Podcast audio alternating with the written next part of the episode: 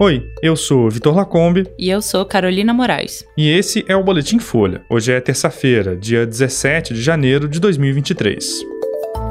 PGR denuncia 39 suspeitos de atos golpistas e vandalismo no prédio do Senado. Lira defende punir deputado que incentivou ataques, mas isenta três eleitos. E General Heleno autorizou condenada por tráfico a explorar garimpo em área vizinha aos Yanomamis.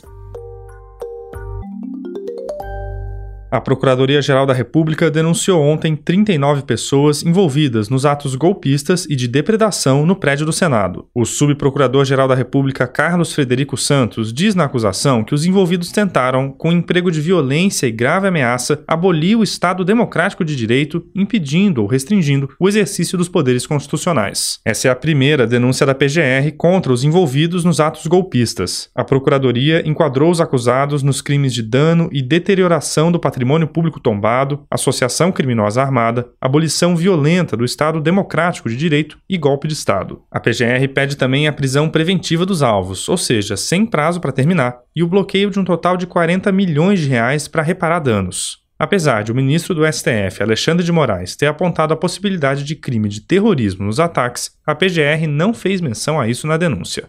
A Procuradoria disse em nota que, para configurar esse crime, seria necessário que os atos fossem praticados por razões de xenofobia, discriminação ou preconceito de raça, cor, etnia e religião. Também ontem, a Polícia Federal cumpriu mandados de prisão e de busca e apreensão contra alvos suspeitos de organizar e financiar os atos golpistas. Até a conclusão desse boletim, duas pessoas tinham sido presas. A Folha apurou que os alvos teriam financiado o transporte e hospedagem de bolsonaristas que saíram da região norte do Rio de Janeiro para Brasília. Um dos presos é subtenente do Corpo de Bombeiros.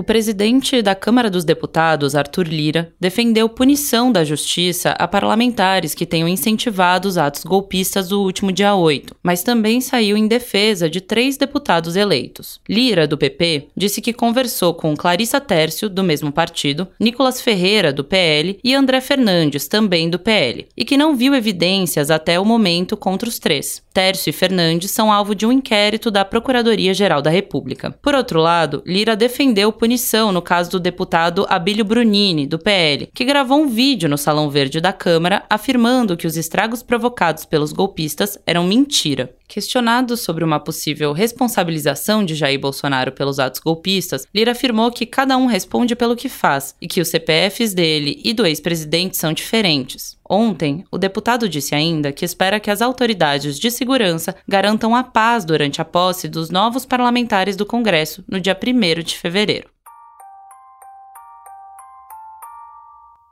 E o general Augusto Heleno autorizou a exploração de ouro numa área vizinha à terra indígena Yanomami, em Roraima, no apagar das luzes do governo Jair Bolsonaro. Heleno era ministro do Gabinete de Segurança Institucional do então presidente. O ato beneficiou uma mulher que já cumpriu pena de prisão por tráfico de drogas e que foi denunciada pelo Ministério Público por um suposto esquema de roubo de pneus. Heleno concedeu o chamado assentimento prévio, que é uma autorização necessária para atividades como mineração na faixa de fronteira. Como secretário executivo do Conselho Conselho de Defesa Nacional, cabia a ele liberar projetos de exploração de minérios nesses locais. O general autorizou a pesquisa de ouro na área vizinha ao território Yanomami em 14 de dezembro de 2022. O aval foi publicado no Diário Oficial da União no dia seguinte. Mais de 20 mil garimpeiros já invadiram a terra indígena e exploram ouro ilegalmente na região. O número explodiu na gestão Bolsonaro. Eles têm equipamentos e logística assegurados por grupos criminosos que atuam na área. A Folha questionou Heleno sobre a autorização. Ele disse que não queria se pronunciar e que as autorizações passam por um processo longo para serem reguladas.